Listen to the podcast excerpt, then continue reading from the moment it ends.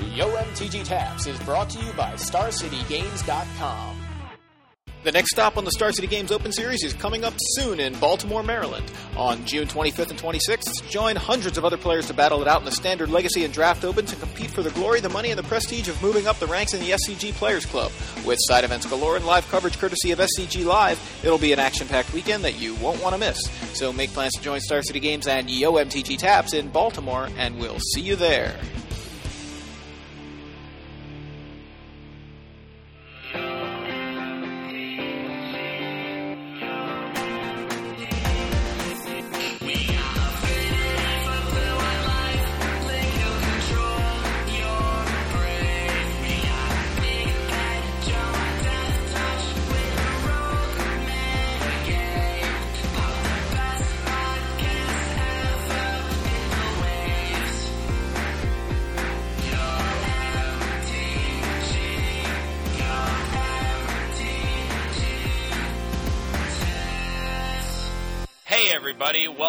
Episode 69 of Yo MTG Taps.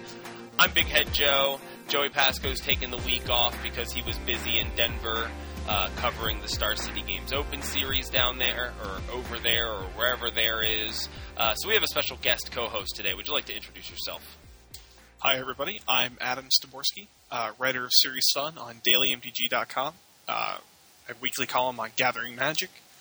I'm the editor of casual content over at Quiet Speculation. I have my own blog.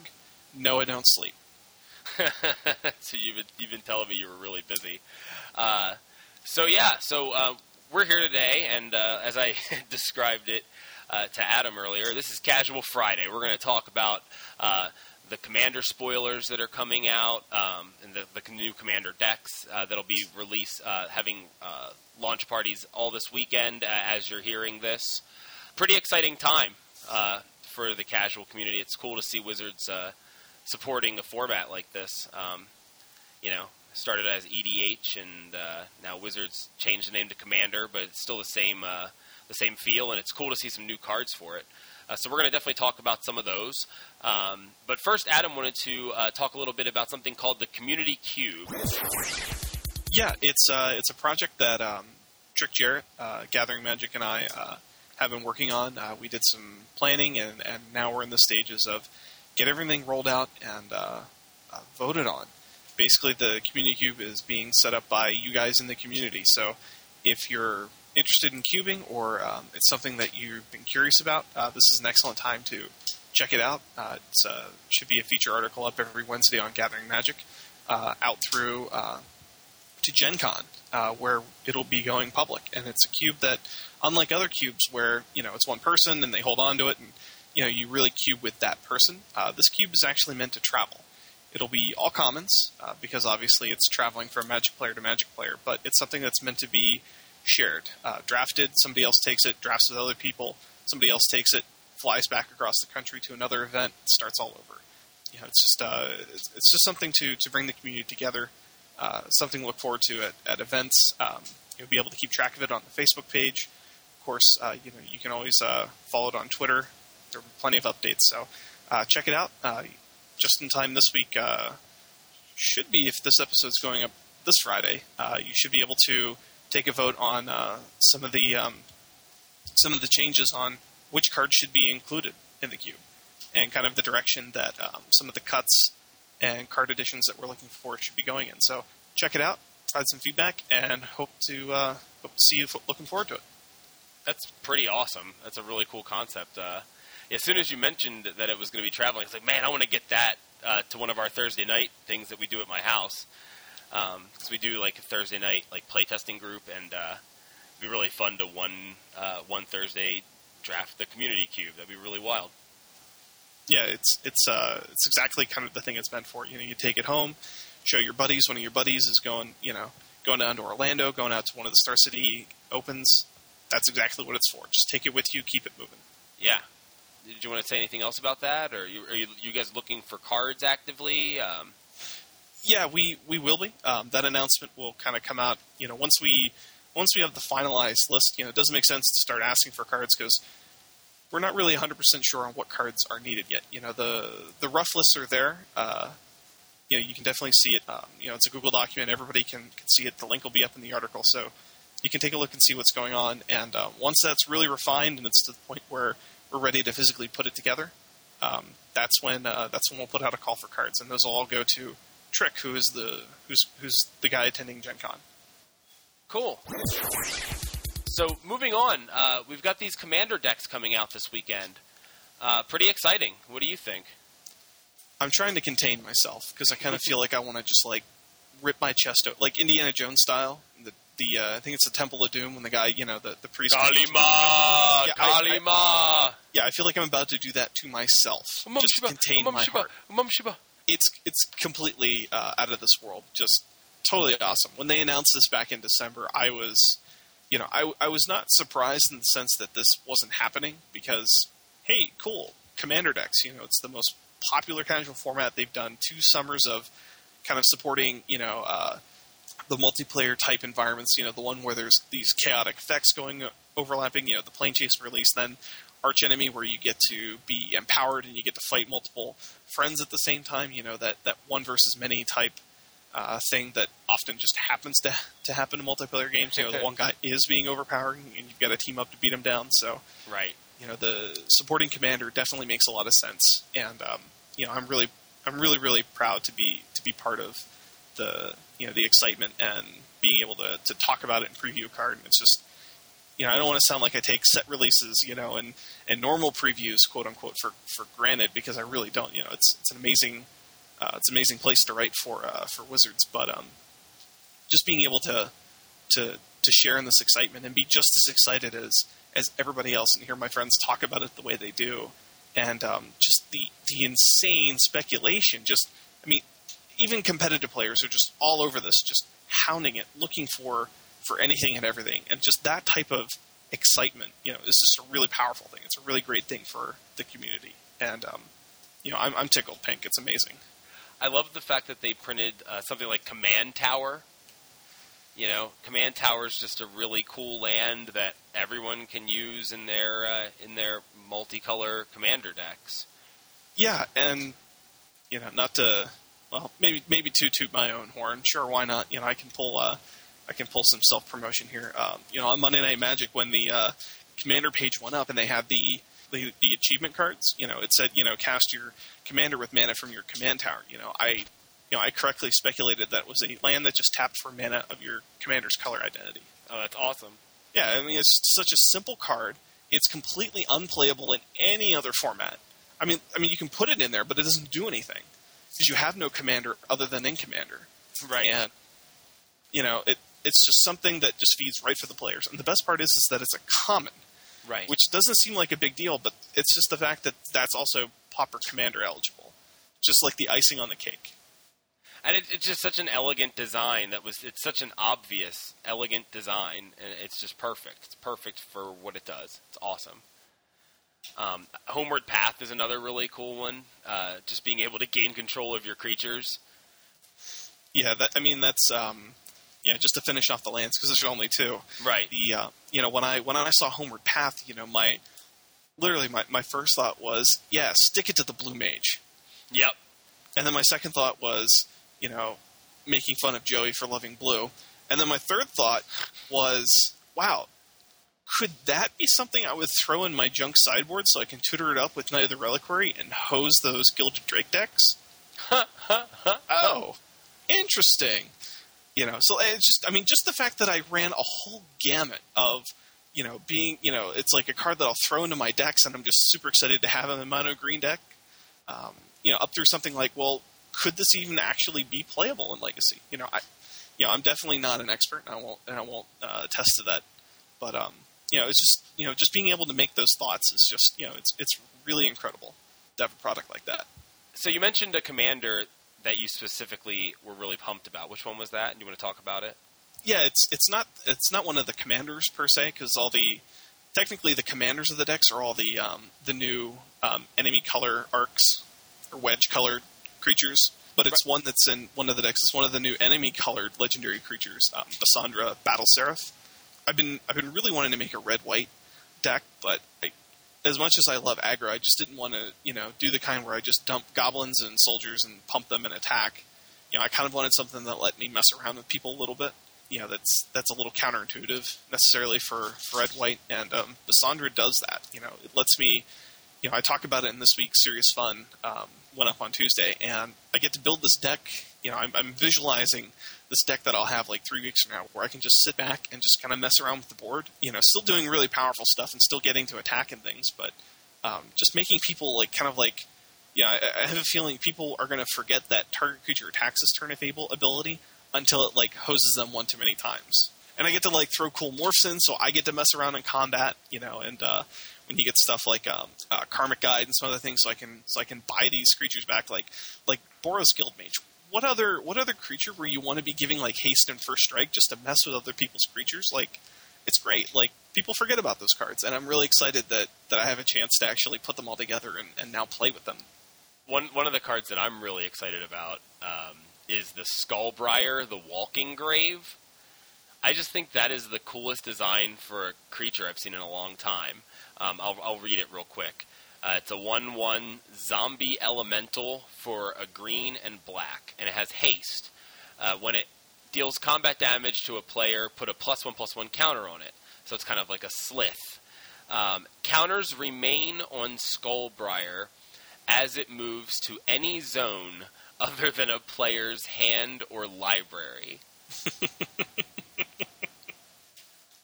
I think that is the craziest card that I've seen in a long time.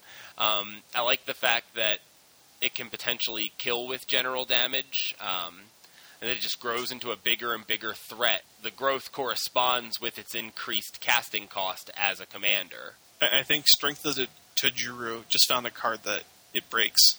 Now, I'm really surprised about the price of Edric Spymaster of Trest. Have you seen how much that thing's uh, pre-selling for? I heard it was at like 15 last week. Yeah, 15 is still where it is, but uh, okay. that's just crazy that it's that much. So it's a 2-2 uh, legendary creature Elf Rogue for a blue, a green, and one. And whenever a creature deals combat damage to one of your opponents, that wow, oh wow, that works for all opponents. Yeah. Whenever a creature deals combat damage to one of your opponents, that creature's controller may draw a card. Wow, that's wild. But why is it 15? Do you think are people just picking it up uh, for commander, or? I think the thought is is that it's um, playable in Legacy. Like imagine, like for example, like like blue green Merfolk, and now your Merfolk are unblockable thanks to Lord of Atlantis. Drop him down and just like refilled your hand through attacking. Um, I mean, I, am not exactly familiar with what speculation is causing that price. Um, I mean, Cold-Eyed Selkie, you know, is a very similar card. It's you know one blue green hybrid, blue green hybrid for a two two. When it hits an opponent, you draw a card. Right. So I mean, I think, um, I mean, I think it's just the fact that it turns your entire team into that is what's um, is what's making him you know look so good. So, which of these generals do you think is the strongest one? Like in terms of like as a general, which one do you think is the strongest? If I had to poke, um, I would probably say um, Riku of the Two Reflections seems pretty ludicrous. I mean, it's, I mean, the fact that you just get to copy like basically anything you're casting for a pittance of mana. You know, blue red for any instant or sorcery, and green blue for any creature. Uh, it just seems silly. It's like, yeah, I'll go ahead cast Woodfall Primus, copy Woodfall Primus. Uh, sure, you know, it's just, um, I mean, that's, I mean, that's not even that absurd at that point. I mean, when you're copying things, I mean, the fact that you can, like, you can copy a Banefire that you level at someone for two mana, or you can copy, um, uh, what is it, um, where you take two extra turns. I hate Time the card. Stretch. Yeah, I hate the card so much. It's like it's like blackened out in my memory. Um, but it's like yeah, time stretch. Oh, and just for two more mana, you take four turns. I mean, it's just yeah. I mean, it's just it just gets it just gets a little absurd. Like what what you can do because it's only two mana. Um, yeah. I mean, the fact that it, the fact that it only copies things you cast is, I, I mean, it's really not a legitimate reason for that. That it's not powerful. Um, I mean, because everything you want to cast is blue anyway mean, let's not lie. The best the best creatures are green. The best spells are blue, and you're just copying the best of both. seems okay, I guess. Yeah, that seems decent. It seems, um, seems playable. Yeah the the other one that I really uh, that I really like, and I don't think she's getting enough um, justice, is Damia, Sage of Stone. Yeah, yeah, she's the the four four Gorgon wizard, wizard. You know, Death Touch, skip your draw step. Um, but at the beginning of your upkeep, if you have fewer than seven cards in hand, draw cards equal to the difference. So she's um, ridiculous. You know, she, yeah, she does some really silly things. Like she's a one card she's a one card counter for um, Jin Gitaxias. In fact, she she's like a she's what Gin Gin Jin Gitaxias should be. Like it's not hosing your opponents, but you're you know you're darn sure you've always got a full grip. And again, you're in blue you're in green, which means you have a full grip of probably the best creatures and spells at all times. oh, and you're black, so if you have to, you know, if you if you discard anything or, um, you know, you you know you, your hand gets ripped apart, you know, you've got ways of, of rebuying that stuff anyway. You know, it's just a really good, flavorful card that just gives you the gas right when you need it. My, my favorite one, besides uh, Skullbriar the Walking Grave, uh, in terms of just power level, is Animar, Soul of Elements. Um, it's a it's a one one for green, red, blue, legendary creature elemental. It has protection from white and from black, which is great. That's a lot of removal there. Um, whenever you cast a creature spell, put a plus one plus one counter on Animar, and creature spells you cast cost one less to cast for each plus one plus one counter on Animar. That seems kind of nuts with something like I don't know, Glimpse of Nature, or you know, any any number of things, really, right? Yeah, I mean the the one that jumps to my mind because of course Animar has blue in his in his cost is uh, Palinchron. It just got easier to combo off. Palinchron is the seven mana creature okay. that it's from uh, like Urza's Legacy. When it comes oh, yeah. to play, you untap seven lands or or five lands or whatever. Whoa! But you can return it to your hand for two and two blue. So it's like you get a couple counters on Animar, and it's literally just a one card, whoop, infinite mana. You don't even need you don't even need lands that that add an excessive amount of mana to your mana pool. As long as you have you know uh, enough blue mana, you can just start untapping and looping. Here's a card uh, that's ten dollars for some reason pre-order on Star City. Um, it's Scavenging Ooze. It's a two-two for a green and one. It's an ooze. It's a rare. Tap a green, exile target card from a graveyard. If it was a creature card, put a plus one plus one counter on Scavenging Ooze, and you gain one life. Yeah, it's it's a graveyard hoser for mono green. Oh, and it just gets like insanely huge, really quick. Yeah, I mean it seems pretty good. I'm just surprised at some of the prices of these singles. I don't know why. Um, I mean, a, a, lot of it's just like I mean, it's the same as you know when most sets come out. Just a lot of excitement, a lot of demand for the new cards. You know, uh, people are really unsure of when enough of the cards will be available. Uh, you know, kind of.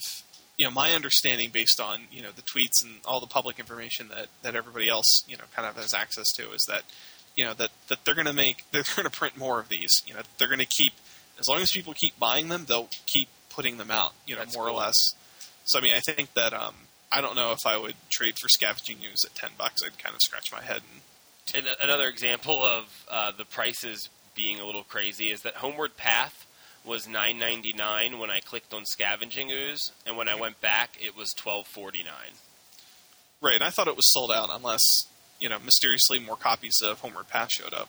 Six in stock, according to the site. Oh, okay. Yeah, but I mean, it's it's probably for exactly the reason you know that I stated. You know, it seems like you know if you're playing some sort of land tutor yeah, that seems like something you might want to grab in Legacy. You know, it's just a really good way of you know ripping up Sower Temptation, Gilded Drake. It just really messes with um, Vedalken Shackles. I was just like, whoop, I'll take it back. You know that. that oh man! And it's repeatable with no mana cost. So I mean, it's it's it's exactly the type of efficiency you're looking for. Yeah, I mean, and Shackles is seeing some play right now in some yep. of the more popular blue decks. Okay, so now we're uh, we're looking at the uh, visual spoiler here on uh, on dailymtg.com and card image gallery. The card image card image gallery. That the card image gallery. Um, sorry, Mister Serious Fun. Uh, no, just kidding.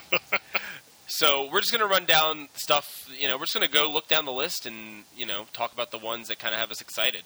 So I think uh, the first one I want to talk about is uh, Ka- uh, Kal- Kaalia of the Vast. Uh, Kaalia of the Vast is a 2 2 uh, human cleric for a red, a black, a white, and one, and it's flying. And whenever it attacks an opponent, you may put an angel, demon, or dragon creature card from your hand onto the battlefield, tapped and attacking that opponent. If I'm not mistaken, some people online were kind of going, eh, it's kind of a dumb design, you know, kind of is a little too limiting. I think it sounds cool, though. I mean, I think that it would be fun to build a deck around this card. I think somebody tweeted either tweeted about it or told me last week. But with red black, you can put down Rakdos, and because you didn't cast him, because you didn't actually declare him as an attacker, you don't have to sacrifice half of your non-demon permanents. But if you hit your opponent, they sure do. Wow, that's that's so awesome. With uh, white black, you get to drop um, the Vindicate Angel, the Orzhov Angel. You know, Yes. um, yeah, it's just like whoop, Vindicate five five in your face. Angel Despair. Yeah, it's just like all right. It's so nasty. you know, somebody was somebody was complaining about it. We're like, well, she's only a two two, so she's going to die in combat. You know, the dies to dies to removal. It's like, I mean, you know, because Darksteel Plate and Dark um, Dark Steel Shield or uh, Shield of Kaldra, you know, isn't enough because you could also put you know just something really dumb on her like Slagwurm armor. No, now you've got a two eight. Is it really going to die in the air? Yeah, there's ways to protect it for sure. Just as there are ways to destroy Yeah. it, there are ways to protect it. Now, Nin the Pain Artist uh, is pretty neat. I think that Nin the Pain Artist is a funny name because Nin stands for Nine Inch Nails um, in certain circles. So I'm surprised there isn't like double black in the casting cost. But it's a red blue one one legendary creature. It's a Vedalken wizard. Uh, you pay X um, a red, a blue, and tap it. Nin the Pain Artist deals X damage to target creature. That creature's controller draws X cards. I remember the the combination somebody was talking about with this card. Um, Stuffy Doll. Yeah. Yeah, I mean that's that's the obvious one. And then with blue, you know, once you kill your opponent and you've got like twenty cards in hand, you just bounce Stuffy Doll, cast it for a different opponent, and start all over. Now we talked about Riku. Riku's ridiculous. Um, Ruhan of the Fomori is kind of just oafy and weird. I'm not a big fan. Tariel Reckoner of Souls is pretty cool, huh? Some people were saying like the randomness part was throwing them off, and you know, because you know in in black you don't have ways of of manipulating the graveyards and making it easier.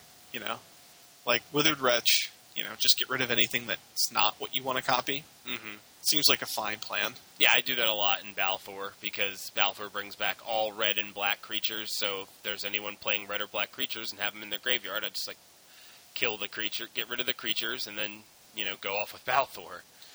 Yeah, and I mean you can even do things like you know, like if you're running um, Relic of Progenitus, you know, and like somebody's about to like Wrath, and like, oh, the only creature you have is a is a Primeval Titan. Okay, well I'm just going to go ahead and exile all graveyards. And it it has vigilance and it's got a you know huge toughness, so it seems like a pretty tough uh, creature to kill and a good way to you know put your opponents on a fast clock. I, I never I, kill with I wouldn't general call f- I wouldn't call four. Well, I guess I, I wouldn't call four damage really a fast clock, even in Commander. Yeah, I mean, you I know, mean, the, the creatures that you're grabbing from from other people, um, you know, because it's a permanent effect. It's not just you know until end of turn, or Right. you know, it's you know it's random, but it's straight up graveyard recursion. So yeah. Well, I, I wouldn't know what a fast clock is with a general. I never kill with general damage. My general's a two-two. He never attacks. yeah, see, I've almost killed people with general damage from Rhys the Redeemed. It was a one-one for one. Those Yep. of you counting at home. Um, obviously, he had a little help, but you know, I, I find general damage is a pretty sneaky way because some people forget. You know, they look at you know they look at your six power dude coming in and they forget that you know they're dealing with your your swarm of creatures and the other dudes, and you just need to hit them just enough. That's all it takes. Now, now speaking of generals that can kill with general damage really, really fast, um, let's move right to this next card here. Vish Kal Blood Arbiter.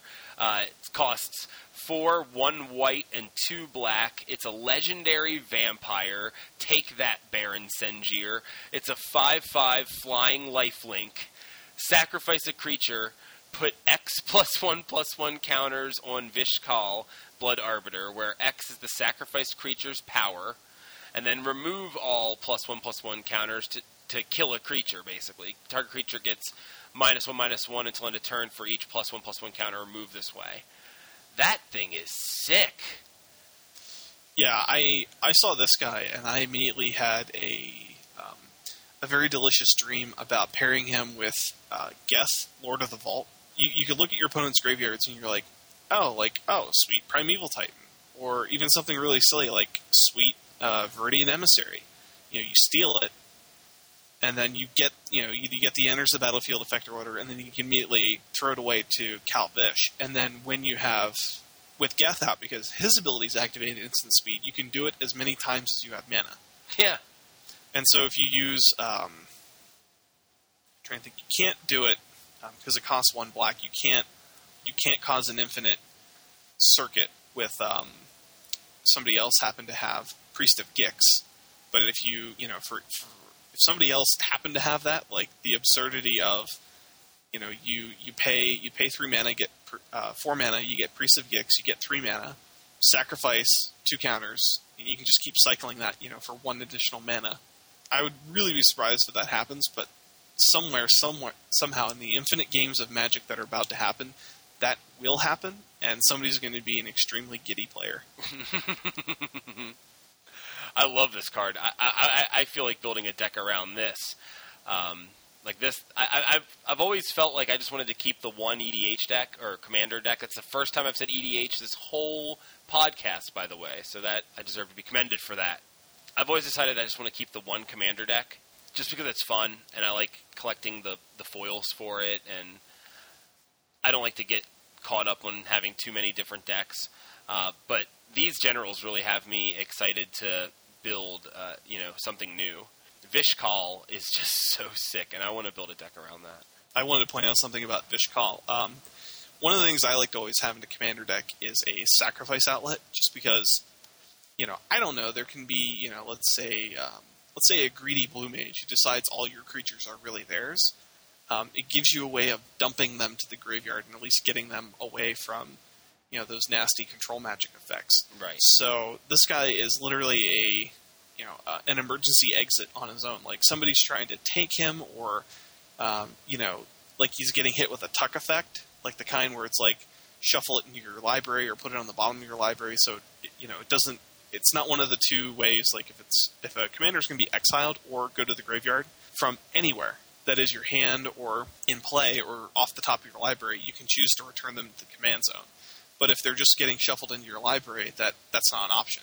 He nope. lets you sacrifice himself to his own ability, so nobody can really take him away. The eject button. yeah, and, and, as long as he's out, you know, all your other creatures have that too. So, like somebody plays like um, like imagine this with like Living Death. Like, okay, uh, I'm going to play Vish Kal. Okay, I'm going to play Living Death. In response to Living Death, I'm going to sacrifice all my creatures to Vish Kal. Seems seems like a dandy way to do it. So, um, let's see. Zedruu's interesting. I don't. I love the fact that it's a Minotaur monk. Um, it's uh, one red, white, blue. Uh, it's a two four. At the beginning of your upkeep, you gain X life and draw X cards, where X is the number of permanents you own that your opponents control and then you can pay red, white, blue. Target opponent gains control of target permanent you control. Um, do you see any use for this? Because I can't. well, I mean, it's the same things that would turn on like a Bazaar Trader deck or um, a Donate deck. Like, oh, I'm going to play Illusions of Grandeur. Here, have this. So you pay the cumulative upkeep, and when it dies, you lose 20 life. And in the meantime, I'm going to gain a life and draw a card for as long as you have, long as you keep that up. You know that the class that classic combo is still in effect. I mean, you can give stuff like like brass bombshell, um, you know, other things that you can give away like with Bazaar Trader, but then you can also give them stuff that you know, like like you want to run Jinxed Idol and and Commander. Well, here's your Commander for that. You know, I'm to play Jinxed Idol. Here, have this, and you just sit there, and if they don't, you know, if they don't give it back to you, you're going to gain life and draw a card. And if they do give it back to you, you just give it right back. It's like hot potato. take it. um, you can give away something that's really obnoxious to have. Like, um, for example, like if somebody if somebody has like like upkeep triggers that you know where it's like you know discard a card or sacrifice a creature or something like that, you can give them like you can run um, Paradox Haze and give it to them. I'm having trouble thinking of the options, but any anything that would be really obnoxious for you to have for yourself, you can just throw in there and give it to somebody else. Obviously, seems like something you'd have to build around. Um, yeah, bit more, bit more of a casual uh, commander, but it does seem fun. There are some options there. Yeah, and I mean she's the she's the commander of the political puppets deck. So I mean, like you can play nice with her and like give lands and creatures and like, oh, you want to attack? Well, here's something you know, it, it, right before your turn. Oh, here's something that you can attack them with. Go ahead, have it. Hmm. You know, and like stuff like that. You know, you can you can mess around with the board, but um, building around her seems like uh, a really fun, a really fun way to to um, to have that like that punishing like I've got junk, have it let's move on to these uh, cards here. Uh, I like this new cycle uh, with the join forces ability. Um, yeah. Let's go through. Let's let's go through. Let's skip around and just go through all of the join force forces cards. Yeah, uh, because they're pretty neat, um, and I think they deserve to be mentioned together. Um, so first one is Alliance of Arms. Uh, costs one white. It's a sorcery. Uh, it says join forces. Starting with you, each player may pay any amount of mana. Each player puts X 1 1 white soldier creature tokens onto the batter- battlefield, where X is the total amount of mana paid this way. That just basically gives everybody a ton of soldier tokens. I think these are neat. Like, uh, they, they help everyone, so it seems like it would be tough to win with one of these cards. Uh, I I don't think that's the case. I mean, Alliance of Arms. Uh, I I just had this discussion um, last week the card, uh, my local game store, um, Dream Wizards in Rockville, Maryland.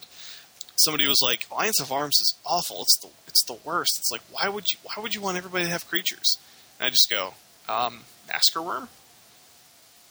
Seems like a fine thing. Or like if you like you get the tokens too, you can do something like you know if you've got like Butcher of here, you can just like set off this chain reaction of everybody sacrificing stuff.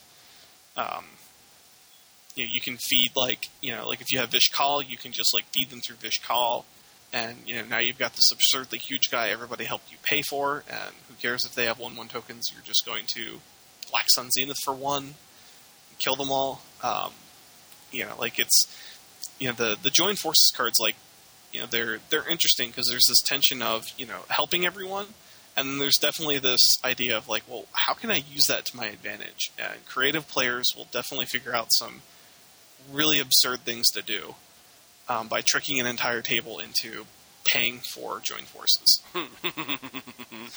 like, you know, like I like I talked about the green one in my article. You know, a collective voyage. You know, where everybody everybody searches for basic lands. So right off the bat, that card makes me happy because the five color player running, you know, twenty five different dual lands is going to flip through the library and frown. Um, Meanwhile, everybody playing real Magic will go ahead and find some lands to put into play. and um, you know, like like you just need like just one landfall creature. Like imagine this: like everybody's like, let's ramp out all, all the all the all the business. You know, if you just have Woodcrasher Baloth, which is the stupid uncommon from Zendikar that just gets you know plus four plus four and trample when a land comes into play. You know, yeah, yeah. You drop six lands into play, you just got a 28-28 trampler for probably like two mana. Uh, you know, until end of turn, of course. But it's just like you know, you just need a little bit of ingenuity and you know a little bit of you know off the radar kind of. Anytime somebody plays a just general multiplayer theory, anytime somebody plays a card that makes you and you have to re- stop and read it and think about it, they're probably either doing it because that's like a pet card of theirs and they just like it, or it's going to do something really horrible to you. And um, you know, I you know I'm looking forward to what Join Forces does. You know, I think there's you know it's a lot more than just you know it's a bad card that helps everyone. Well, it's probably going to be a good card that helps everyone. Yeah, I like the idea of playing it and maybe paying two mana and someone like feeling like they need it more and paying a lot more and then like where you just want to get as many creatures as you can or as many you know benefits of this card with, with paying the least amount of mana if someone else thinks it's going to help them too. it, it is a fun little head game to play. So we talked about the green one, Collective Voyage. They all cost one mana of their corresponding color, and that one puts lands into the battlefield tapped, basic lands. Um, the blue one is Minds Aglow. Uh, one blue. Uh, join forces starting with you. Each player may pay any amount of mana. Each player draws X cards, where X is the total amount of mana paid this way. Um, I think that's really cool. Um, Something like Underworld Dreams seems like a spicy card to to punish opponents with because you're just going to dump all your mana into it anyway. right. And if they're like, well, in for a penny, in for a pound, and, and it's just like just a cumulative punishment somebody might deal out to the table. Um, especially the player with high life is like, well, I've got like 50 life. I'll go ahead and make make everybody draw 10 cards. I'll take 10. yeah, I'd love to have 10 cards. You know, and if you do something like, and of course, like Consecrated Sphinx just makes this card, you know, silly, but you can do something a little, little more subtle, like Psychic Possession. You know, you skip your draw step. Whenever enchanted opponent draws a card, you may draw a card. So it effectively doubles the um, collective voyage for you. Yeah, or you could use it with um, something like Mind's Eye. Yep. Mind's Eye is uh, is a pretty popular card in, in Commander. I hear, Um, I hear it's okay. yeah. What, what did you pay? Cool, I've got five mana. Blink, five more cards. All right. It's pretty What am I going to do with all these cards? I don't know. Probably something mean. Yes. Um, now the black one is actually one that I want for my uh, commander deck for Balthor. Shared Trauma. It's uh, one black sorcery. Join forces. Starting with you, each player may pay any amount of mana. Each player puts the top X cards of his or her library into his or her graveyard, where X is the total amount of mana paid this way. Um, I want to use that to dredge myself into some of my tasty zombies that Balthor can bring back.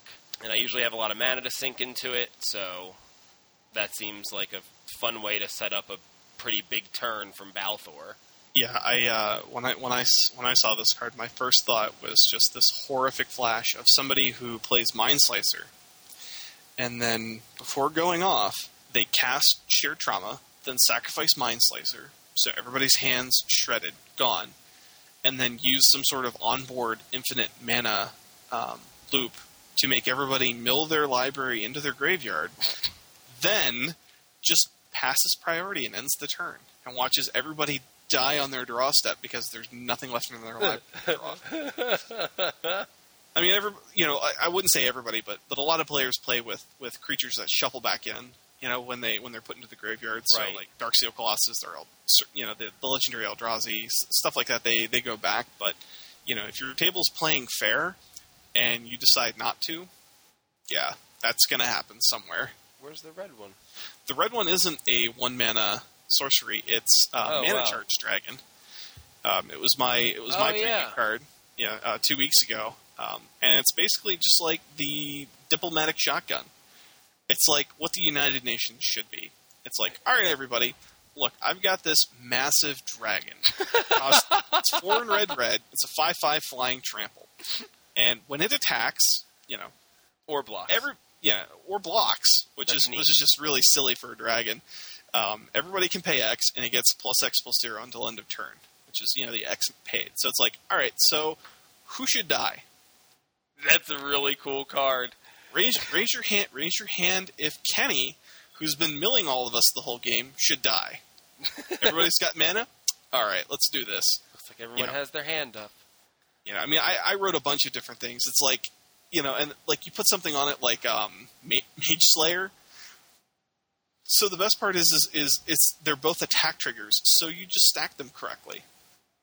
So you put, so you put Mage Slayer on first, then join forces. So everybody pumps their mana in, and then Mage Slayer just punches them in the face for that straight up.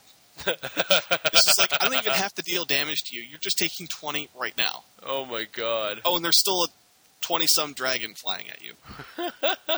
it's like the old text adventures. It's just like you know, like you yeah, it's just this feeling of disappointment. Like there is a dragon eating you. What do you do? And it doesn't matter what you type. The, the next output is die. Yeah, and the best part is, is it's in red. So like you can do like really goofy stuff like fling. You know, like I didn't write about this in my article, but like the defensive deck where it's like, okay, help me. I got this thing flying at me. Let's kill it. You know, so people pile their mana in, and you're like, J slash K, I'm gonna fling it at somebody and they're gonna die instead. Or Berserk. Okay, so it's a so it's a so it's a twelve five. Cool. It's twenty four five. Yeah, that's a glass cannon. I mean, it, you know, It's if it, pumped, if beautiful. it pumped toughness, it would be absolutely absurd. But I mean, the fact that you can just like make this obscene, you know, cannon blast of hellfire, just boom, you know, I, uh, it's awesome. I do love the ability for all the players to like team up on somebody who's been getting on their nerves the whole game or just really abusing them. I think that's a really uh, a cool aspect of that card. Um, so I guess the next thing we should talk about are the vow cycle because there are there is the cycle of new enchantments um, and they're vows and um, they each have similar casting costs and they do similar things. So the first one's Vow of Duty. It's a white and two. Um, enchanted creature gets plus two plus two, has vigilance, and can't attack you or a planeswalker you control. So with that card, obviously, you can either put it on one of your creatures to enhance it, or you can put it on your opponent's creatures if they have a creature that's, you know, maybe something you don't want attacking you, but is good to have around to kill your opponents. You can slap this on one of their creatures and protect yourself while uh, even making that creature harder to deal with for your opponents. Do you like this cycle? I've heard a lot of good things coming from people. Yeah, I mean, it's it's creature removal in every color that makes sense. It feels good, you know, it feels really good in a multiplayer environment. You know, it's creature removal, but you don't feel bad for ha- it, you know, it's not like a Pacifism or an arrest where you do just sits there and it's like, okay, well, this is worthless now, but you can continue to do stuff with them. You just, you know, it's just a little more narrow. Um, and it gets better at doing, you know, the combat stuff. Um, but what, you know, one of the one of the really subtle things that I like about this cycle is it's one of those no sirs to blue mages because you can put it on your own creature as a buff, but it's also insurance against stuff like control magic. Because what's the point of stealing a creature if it can't attack a player? Right. You know, it can't come back to bite you. You know, you can play Primeval Titan, throw Vow of Wildness on it. You know, completely unnecessary. You know, so to say, but somebody can't take that Primeval Titan and start whacking you over your own head with it, Mm-hmm. which is probably the most like demoralizing thing I can think of for uh for for a lot of new players. To get killed by their own creature that they like spent three cards to get out a turn faster or something. Yeah, Yeah. yeah. It's just it's just like, oh, cool. I've got this dude. No, no, no. I've got this dude, and you're losing. Like, wow. Did that just happen? Yep. Yeah, that's You know. that's why I love the card Enslave because it's like, yeah, not only is your creature killing you, but the creature's also just dealing damage to you every time I have an upkeep. Well, Enslave, Enslave's great because they brought it back in New Phyrexia, and then it's just like, oh, that dude has Infect? Cool. I'll take him. It makes me mad uh, that they brought it back. Not because I don't like the card, I love the card, but because I have a. F- it took me a long time to find a foil one from uh, Planar Chaos, and this art is so much cooler. Now I have to get a foil of this one. like that art was great, but this art is like some of the most awesome looking art I've seen on a Magic card. So it's it's a little frustrating. Um, Oh man, the art's getting better, and I like it more. Oh, what will I do? I mean, the whole vow cycle. I mean, the the the blue one, um, you know, grants the creature flying. The black one grants intimidate. The red one grants first strike. You know, and the green one grants trample. Um, and plus three, plus three. Yeah, the green one, of course, gets the creature a little bit bigger to hit harder. But um, you know, they all work the same way. right. So, Right, it's just a really clever, really clever way of getting that removal in there um, with having that feel good effect. Definitely, I, I like I like the cycle a lot. Earl and Miststalker has some more toys to play with here. Like he needed them. I know, right? None of these toys are even really that good for Earl. I mean, possibly Vow of Wildness. You know, it's three mana. You get plus five, plus five. But I mean, even then, like, you know, there are way better enchantments to throw on. Like Rancor is probably hundred percent better Sure. in that case.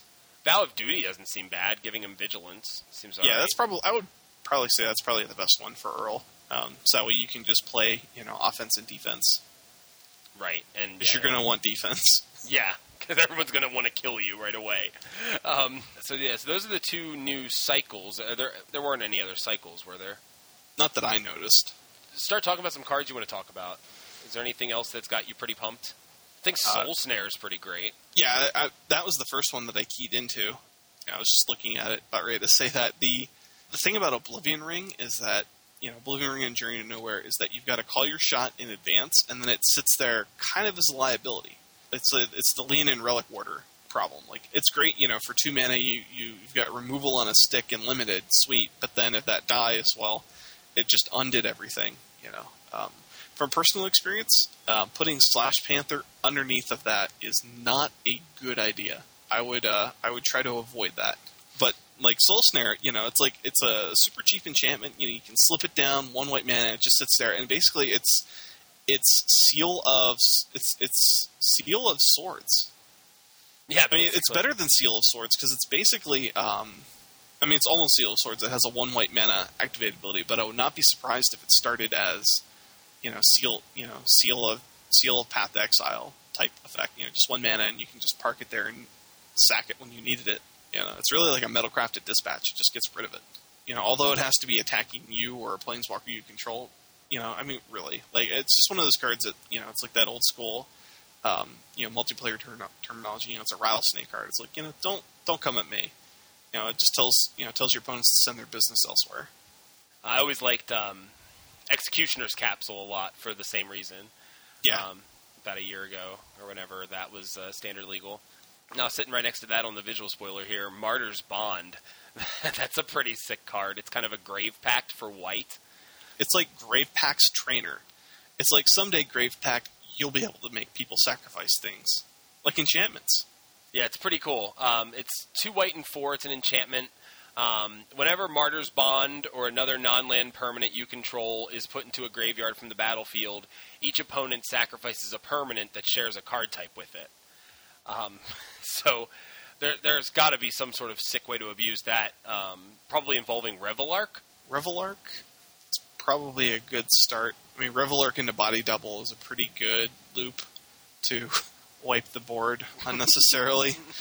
um, I mean, you get to do stuff like you know, like it turns all of your evoke creatures into edicts, global edicts. You know, um, I mean, just like it does with um, you know all the normal stuff. But it also has some really cool interactions with like artifacts that sacrifice themselves. Like imagine this: like you're playing, um, I mean, even something really silly like Gremlin Mine or um, like one of the uh, like Chromatic Star, which like draws you a card. Well, not only you, you know you're replacing the card that you lost, but everybody has sacrificed like their Sword of War and Peace or their Darksteel Plate. You know, it's just like completely Sol Ring. Yeah, it's like oh, sweet Sol Ring. Well, I've got this uh, Wayfarer's Bauble. I guess I guess I guess that's fair, right? Yeah, sure.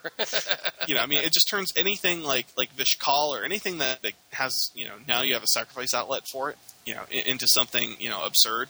Like imagine Martyr's Bond with Ib Halfheart um, Goblin Tactician. So suddenly now you have a, a dude that lets you sacrifice all your lands to have a board full of goblins, and you just Armageddon simultaneously. Jeez. like I mean, just you know, like I mean, obviously you can't use use Martyr's Bond in an Ib Halfheart, you know, commander deck, but in a red white deck where you could set that up, you know, and you've got like Kiki Jiki type combos going on, like, okay, I'm gonna Kiki Jiki Ronom Unicorn. So I'll sacrifice Ronom Unicorn, destroy, you know, somebody else's enchantment, and everybody sacrifices a creature, you know. Like you can just copy you can just copy creatures like that, you know, over and over with Kiki Jiki you know, in a red white deck with Martyr's Bond. You know, it's just I mean, there's so many silly abusable things that can be done. You know, I'm you know, I, I'm less excited by this card than I think I was when I started talking. now I'm kind of disturbed. He's like, oh my god, all of the possibilities. I hate this card now. and um, you know, and and this was um, Null De uh, Null De Cordova's uh, preview article last week on um, you know Magic the Gathering. So I'm, I'm sure he's uh, got some ideas in there. Um, I didn't take a didn't take a close look, unfortunately, but um, you know check that out and see um, see kind of the, the stuff that he cooked up with because he just took it for general. I mean, all these cards, you know, we talk about them in Commander. cases or like situations that we think of in Commander, but all these cards are just Magic legal. So like when you get the Commander decks and like you start to people start to take them apart and people start to trade for like multiple copies of Martyr's Bond, you know, and they're just gonna make this absurd black white. You know, everything that you ever loved in your deck is now being sacrificed every turn. Uh, you know, multiplayer punishment deck. Um, I mean, they're all legal for just general multiplayer, and most of them are going to be really good for that, obviously. Yeah, and uh, and they're also legal in Eternal formats like Legacy and Vintage. Um, and it's a good segue into our next card. Uh, Flusterstorm. Flusterstorm costs one blue. It's an instant. It's a rare. Counter target instant or sorcery spell unless its controller pays one, and it has Storm. So that's a pretty awesome card. I guess it at minimum co- uh, is counter target instant or sorcery unless the controller pays two, right? Yeah, well, I mean, it's it's basically um, spell pierce at that point. Right, but I mean later on in a counter war, you know what I mean? It can it can be even you know more useful. Yeah, I mean it ramps up to to be a hard counter in a you know kind of a back and forth or they they're casting multiple things. I mean it, it you know it can be it can be useful against like you know somebody like yeah I, I'm I'm tr- I'm just trying to think of where its specific niche is and why it would be more useful than something else. I mean, like against like a mono red deck or any deck that casts you know multiple spells, like somebody going like trying to chain off with um, you know multiple um, you know cabal rituals and tutors. You know, like ad nauseam tendrils. You know, it gives you an extra hard counter in there for just one blue mana. Right. Um, but you know, there there aren't too many situations where you know I'm I'm trying to think of where this card specifically you're going to want it more than Spell Pierce in a deck. You know, because I feel like Spell Pierce gives you 90% of what this card does. And Spell Pierce takes care of Jace, where Flusterstorm does not. Right. Um, and that is something that needs to be taken seriously in Legacy at this point. Uh, Jace is starting to peak uh, peak up more and more in decks. Um, yeah. And, and obvi- you know, obviously, there's there's definitely going to be uh, a lot to be said about these cards, you know. And so I'm going to be I'm going to keep tuned to all of the you know all of the uh, articles coming up in the next few weeks, you know, talking about these cards. So you know, I'm just not familiar enough with the format to know exactly where this card, why this card is being valued the way it is, because there's definitely a use. Somebody thinks there's a use for it somewhere. Yeah. Well, I don't. I don't doubt that. Um, it's a pretty exciting card. Um, I'm sure people will be testing it at least in Legacy. But I guess uh, moving on here, uh, I really like this card a lot. Um, Spell Crumple, uh, two blue and one. It's an instant. It's an uncommon, uh, and it's just it's basically um, Hinder, right? Is Hinder the one that you could put the spell on top or bottom of the library? Yeah, it, it's basically Hinder Commander, but it's fair because spell spell crumple goes to the bottom of the library instead of the graveyard where it can be recurred a lot easier. Right. That is true. I guess I, guess that is something people do a lot with Hinder. Is that I, don't I haven't seen that much, but uh, is that something people do? Yeah, I mean I've seen people run mnemonic wall, and they can clone the mnemonic wall, and they can just keep tucking anything obnoxious away. Um, you know, especially you know, especially in conjunction with like um, Leyline of Anticipation or Vedalken Orrery, um, where they can cast those things and get you know hinder back at instant speed. Um, you know, I, am just surprised that this that this spell, you know, wasn't in. Um, I mean, it is in Commander because it's you know it's probably the most frustrating thing that can happen is that you know, you ramp up your mana, you're ready to cast your seven mana Commander. You know, it's going to help you get back in the game. You're running behind, and you know, for three mana, the you know, just like every other time, everywhere else in Magic, the Blue Mage just throws one little card in there, and you can't even play your Commander again because it's in your library. like, wow, like, boned you. Try again. Yeah, that's pretty rough. Um, um, I, I, mean, I, I, like I like uh, having abilities like this um, in general in formats like Commander because sometimes people just do really broken things with their with their uh, commanders. Yeah, I mean, like if you need to break like uh, like a Reveillark chain or something like that, like the Reveillark body double loop, um, you know, the only way to do that is to rip the Reveillark away when it's being hardcast the first time, right. and um, you know, tuck it away. Uh, you know, you can break stuff like um, like somebody was trying to go off and copy, you know, take like infinite extra turns. You know, breaking that, keeping them from taking extra turns, and having them, you know, forcing them to, to have to have the, the tutor in hand. Um, you know things like that definitely um, are useful. But 99% of the time, when I see a hinder, it's on somebody's commander, just because it's just such a such a blowout. You know, it gets rid of that really big source of adva- of card advantage for you know for a player. You know, because when you can, you know, when I can play Rhys over and over, you know, by the time you know I can play replay Rhys the fourth time, and even then he only costs um, seven mana. So I mean, it's like it's really easy for me to keep pounding out with my general and doing what I do. And if somebody hinders him, it's just you know it really puts a kink in my plan. Sure. There's a lot of uh, there's a lot of commander decks that are built around their commander like that. I want to talk about one or two more cards and give you a chance to talk about any other cards you might want to talk about. Sure. Um, just a couple more for my uh, for my commander deck. Um, going into the black cards here, uh, we've got Sewer Nemesis. Sewer Nemesis is a black and three. It's a horror. It's uh, star star. As Sewer Nemesis enters the battlefield, choose a player. Sewer Nemesis's power and toughness are each equal to the number of cards in the chosen player's graveyard. Whenever the chosen player casts a spell, that player puts the top card of his or her library into his or her graveyard. Now, this card is great for my Balthor deck because I can just choose myself, because usually I have the most creatures in my graveyard, or most cards in my graveyard as anyone else. Add something like Sensei's Divining Top into the mix, and I can set it up so that every time I'm casting a spell, I'm putting a creature into my graveyard. uh, which just allows me to do more and more broken things with Balthor, and therefore have more fun. Um, talked about shared trauma for basically the same reason, just being able to, to kind of dredge into my graveyard.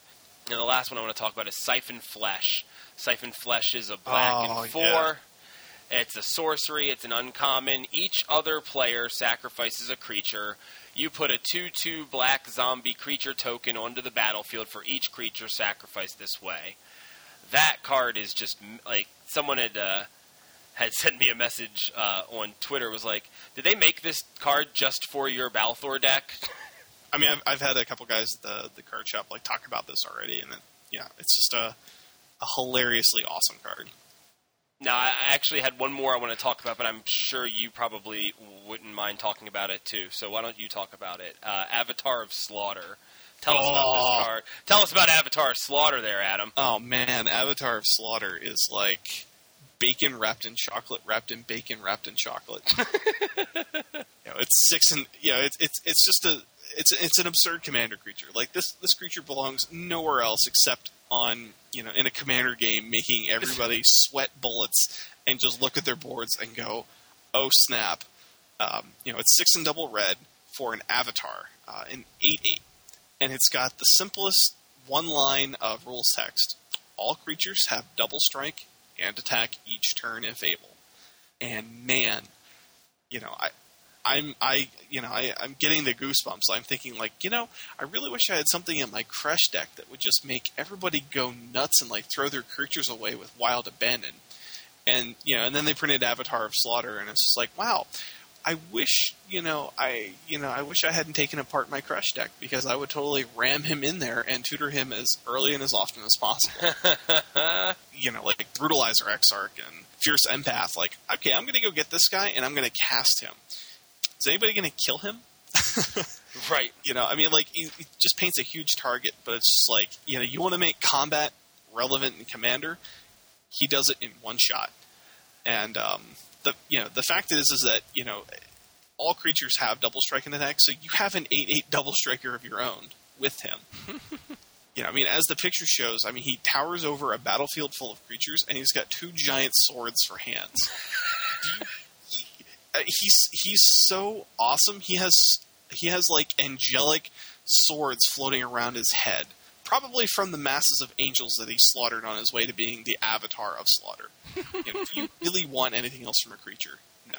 Here, here, here's what he is. He's he's filet mignon, wrapped in bacon, wrapped in cream cheese, wrapped in bacon, wrapped in chocolate, wrapped in more bacon. Stuffed in the jalapeno. Amen, brother. Damn.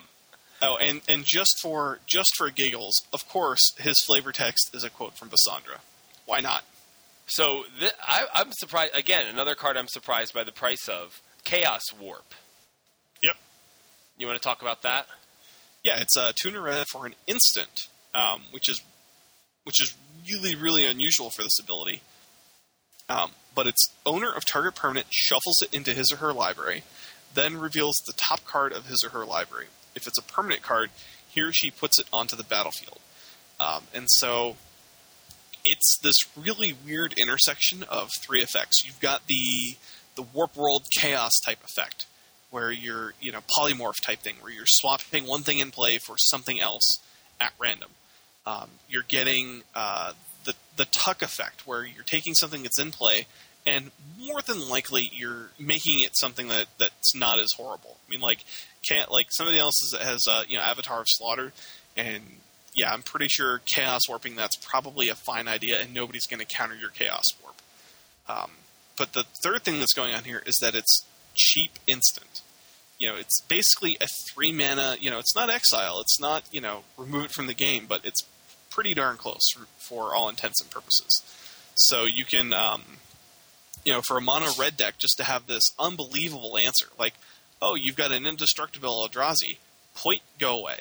Um, you know, Darksteel Colossus, uh, Blightsteel Colossus, just these these indomitable things that Red really didn't have a way of addressing, now has a really clever um, way of doing it. And even better, it says target permanent.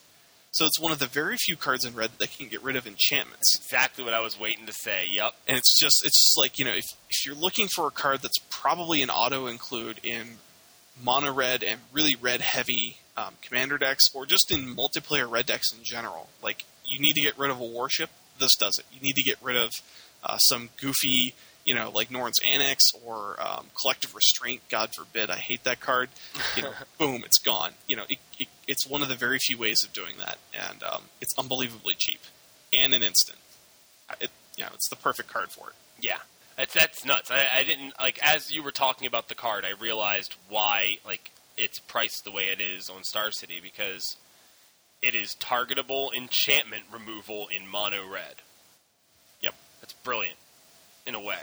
I mean, even even something like Wild Swing was printed with this clunky non-enchantment clause on it. Right. You know, and, and that destroyed something at random. You know, this is as close to Red Vindicate, Red whatever you want to call it that you'll get. It seems like a lot of the cards in red that they printed are uh, really meant to gang up on opponents that are really making you angry. Like Death by Dragons.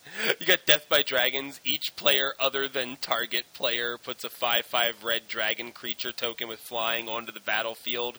Those players all point and laugh at target player. Is that what it says at the end there? No, oh, that's the flavor text. Never mind. Uh, um, No, I mean the the image I'm looking at it says you know these players must laugh at target player. Oh. Well, yeah, then I guess it does say that. Yeah, it says it right there. Let's talk about one more card in red that um you know that that just oh man just made me smile. Stranglehold. Yes. It's a three in a red for an enchantment, and it's got the best rules text ever printed on any Magic card in the game. This rules text is better than the rules text on Black Lotus. Your opponents can't search libraries. If an opponent would take an extra turn, would begin an extra turn, that player skips that turn instead. So it it does a whole bunch of really goofy things. Um, it shuts off the people that you know, like me, that just run every tutor under the sun and just go and find you know silver bullet answers for anything that they can they can see. Um, you know, which is obnoxious in Commander just because of the shuffling. You know, when somebody's topping every turn, that's that's already rough enough, and now you're going to go ahead and tutor and then re, you know and then retop. Come on, um, you know. But the fact that that stranglehold, the the wording would begin an extra turn, that player skips instead. It's a replacement effect. So, unlike uh, like other things, which would like counter, like you know, if an opponent would like cast spell, counter that spell, or you know something like that, like a like a pyroblast. You know, this lets your opponent try to take infinite turns. And if like you have like Vedalken Orrery, you can just slip that into play and like laugh at them. You know, you, you get to shut off that whole um, you know the whole okay well i'm going to go ahead and play beacon of tomorrows and then shuffle my library and then i'm going to planar portal it and you know it, it, shuts that engine off for at least as long as a blue player will let a permanent stay in play it's it's cool that they printed a card that does that. I like the fact that they like kind of printed some answers to commander problems in these sets. And um, and of course the flavor text just seals the entire you know magical package. Uh, the correct answer to a barbarian's riddle is to choke on your cleverness and die. and I I I'm I kind of want that on a shirt. You know, But when's your when's your birthday? July second. There you go. Listen to that, everybody. That's what you got to get Adam Styborski for his birthday. Someone's got to get him a shirt that says the correct answer to a barbarian's riddle riddle is to choke on your cleverness and die. Um, somebody, somebody make that happen, please. Um, black shirt, white lettering. Say triple X. Yep. Triple X, please make it happen. Jeez. anyway, uh, we've taken a lot of time here. So, events coming up this weekend. Um, we have GP Kansas City, uh, which is a limited event. Um, I think that's the only uh, big event. There's a Wizard World uh, Philadelphia Comic Con going on this weekend. Um, there's some sort of Magic tournament going on there, but I can't remember which one it is. Uh, next weekend is the Star City Games Open Series in Baltimore, Maryland, uh, which I will definitely be at. Also, this weekend, uh, I forgot to mention, is the Community Cup, uh, which Wizards holds every year. Uh, do you know a little bit about that? I don't know too much about that. Yeah, well, I mean, it's a it's a multi-day, multi-format um, event. It might actually be running um, this week and should be wrapped up by the weekend. That um, that might actually be the case, but um, it's uh, basically something for the whole community to watch. It celebrates Magic Online, which is uh, entering its ninth year, um, or has entered its ninth year, I guess. The celebrations are coming up, yeah, in the fall. Um, I am right, so it's coming up on nine years. Uh, you know, everybody, um, everybody in the community should be watching closely uh, for, through Magic Online, just because there's so, there's some great prizes to be had if the community team wins, and uh, if Wizards wins, well, you still get a free sweet alternate art promotional Darksteel relic. Um, but yeah, log into Magic Online, um, check out Daily MTG. All the information will definitely be be up just like previous years. Um, I have a sneaking suspicion that Nate Price is, um, you know, long time, uh, you know, long time coverage guy, is doing the coverage for the Community Cup, and he is a hilarious guy. He's uh, amazing to read. Um, so if you you know, if you're looking for more of a laid back thing to follow along with and um, get some heads up on what's being played, you know, in the modern format, uh, you know, the, the, the quasi test format, you know, fun format deal uh, that they've put up for the Community Cup, you know, you'll definitely want to check that out and uh, see all the information that they'll, they'll have for that. So I guess that's all we have for this week. Thanks for listening, everybody. Thanks, uh, Adam, for joining us. Always a pleasure. Is there anything you wanted to say closing up? yeah, uh, you know, if you guys uh, if you guys don't mind following along with uh, with uh, random magic antics and uh, you know cube theory, um, you, can follow me on Twitter at the underscore stibs s t y b s, uh, and you can catch me um, you know each week on MagicGathering.com, GatheringMagic.com, uh, especially with the Community Cube. Uh, you know, check that out this week and, and over the next few weeks. Uh, you know, provide some feedback, vote, get involved. You know, it's definitely uh, something for community. So that's all we got for this week. We are YoMTG Taps. Stop bitching, start brewing. We